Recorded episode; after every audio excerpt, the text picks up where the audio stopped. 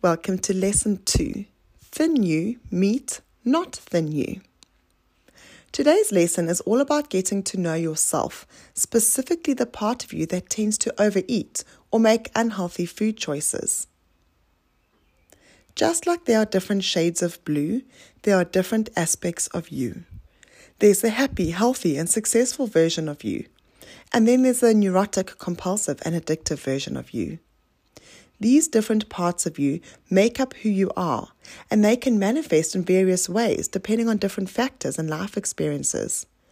You might express love and serenity in one aspect, but fear and, anxiety in another. We're all a mix of characteristics, and it's important to understand that the parts where you're imperfect are not inherently bad.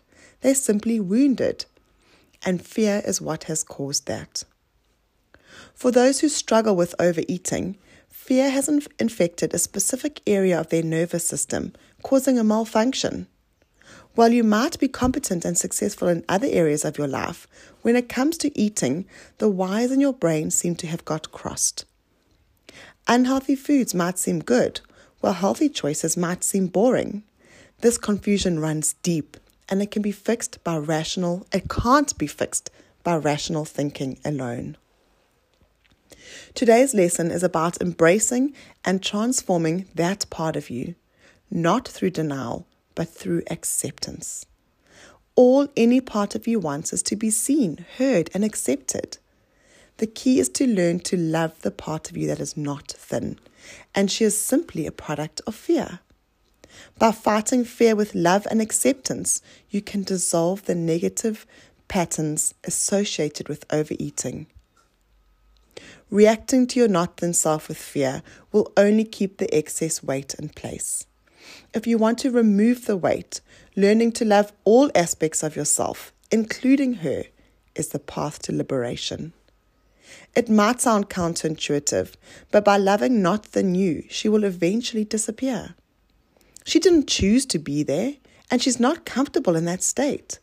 She's simply a manifestation of negative thoughts and beliefs. Your problem may manifest in your body, but the solution lies in your mind and emotions.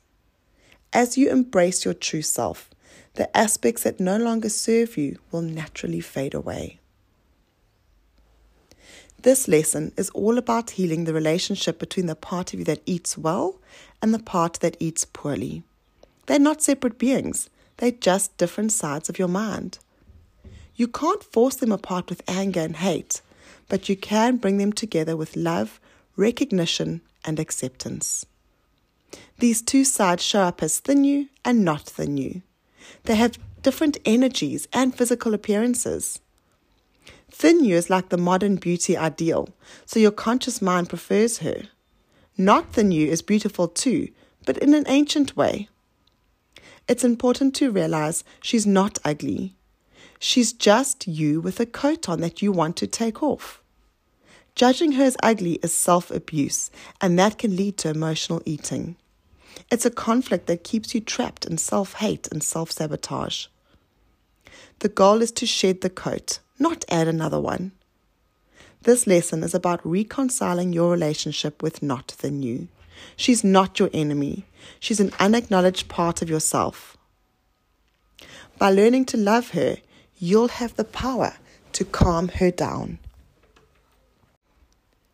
She put on the coat to get your attention, and she definitely got it. It's understandable that you might hesitate to develop a conscious relationship with her because you fear that accepting her means she'll stay. But the truth is, only by embracing her and accepting her can you ultimately make her go away. It may feel strange to honor a part of yourself that you don't want, but not thin you won't leave until she's listened to. You don't want her physical manifestation, but you do want the message she carries. She's waiting for you to receive it, and once you accept her as a part of yourself instead of pushing her away, she can leave. She won't leave until you love yourself entirely, including her. It's as simple as that. Do parents love their troubled children any less than their untroubled children? Accepting not thin you doesn't mean accepting her weight. It means accepting her as she is and accepting all of yourself. Not thin you longs to be congruent with every other part of you.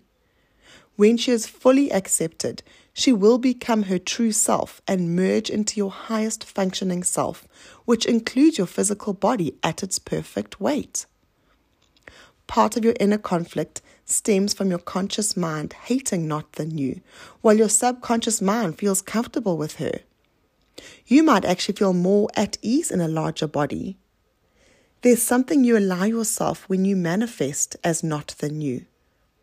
Sometimes she feels more like the real you, while consciously you see thin you as the real you. But subconsciously, not thin you feels more real, and you feel like an imposter. We all yearn for love, and you've associated the process of eating, even when it's dysfunctional or excessive, as an act of self love. It temporarily nourishes you emotionally, but this subconscious effort for self love turns into self hate. As you transform and learn to be fueled by love itself, you'll stop seeking fulfillment from food, realizing it can't provide what you truly need. You'll develop new habits, recognizing unhealthy choices, and loving yourself too much to continue. So today you'll start a new relationship with a part of yourself that you've kept away from your heart. By doing so, you've kept her presence on your body. This lesson aims to establish an honorable and appreciative connection with not thin you, rather than disgust or disdain. As you rebuild this relationship and reintegrate this part of yourself that won't be denied, you'll regain authenticity and take back control of your life and your weight. You can't negotiate with what you don't love or understand. By learning to love not thin you and embracing her with compassion, you'll gain control over your life. The reason she appears larger is because she feels you're not paying attention to her and she's trying to tell you something. She won't go away until she is accepted as who she is. Once she feels accepted in your heart, she'll naturally respond to your desire for her to manifest differently. Metaphorically, this is called shape shifting. Your goal isn't to push her away, but to let her in. Once she's psychically reintegrated into your highest self, she won't need to manifest physically anymore. Loving not thin you is not easy, especially if you hold hatred in your heart for her. Pretending it's easy won't help. You have to express your honest feelings and have a dialogue with her. It's time to integrate the different parts of yourself and end the internal battle. Take some time to write a letter to Not Thin You, expressing your true feelings, even if they include anger and hate.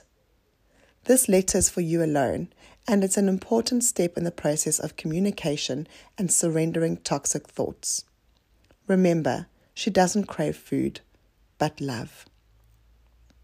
Once you have said everything you want to say to her, allow her to respond and listen to her truth. This process will help you understand an important truth that not thin you is seeking love, not food. Take your time and be honest with your thought processes.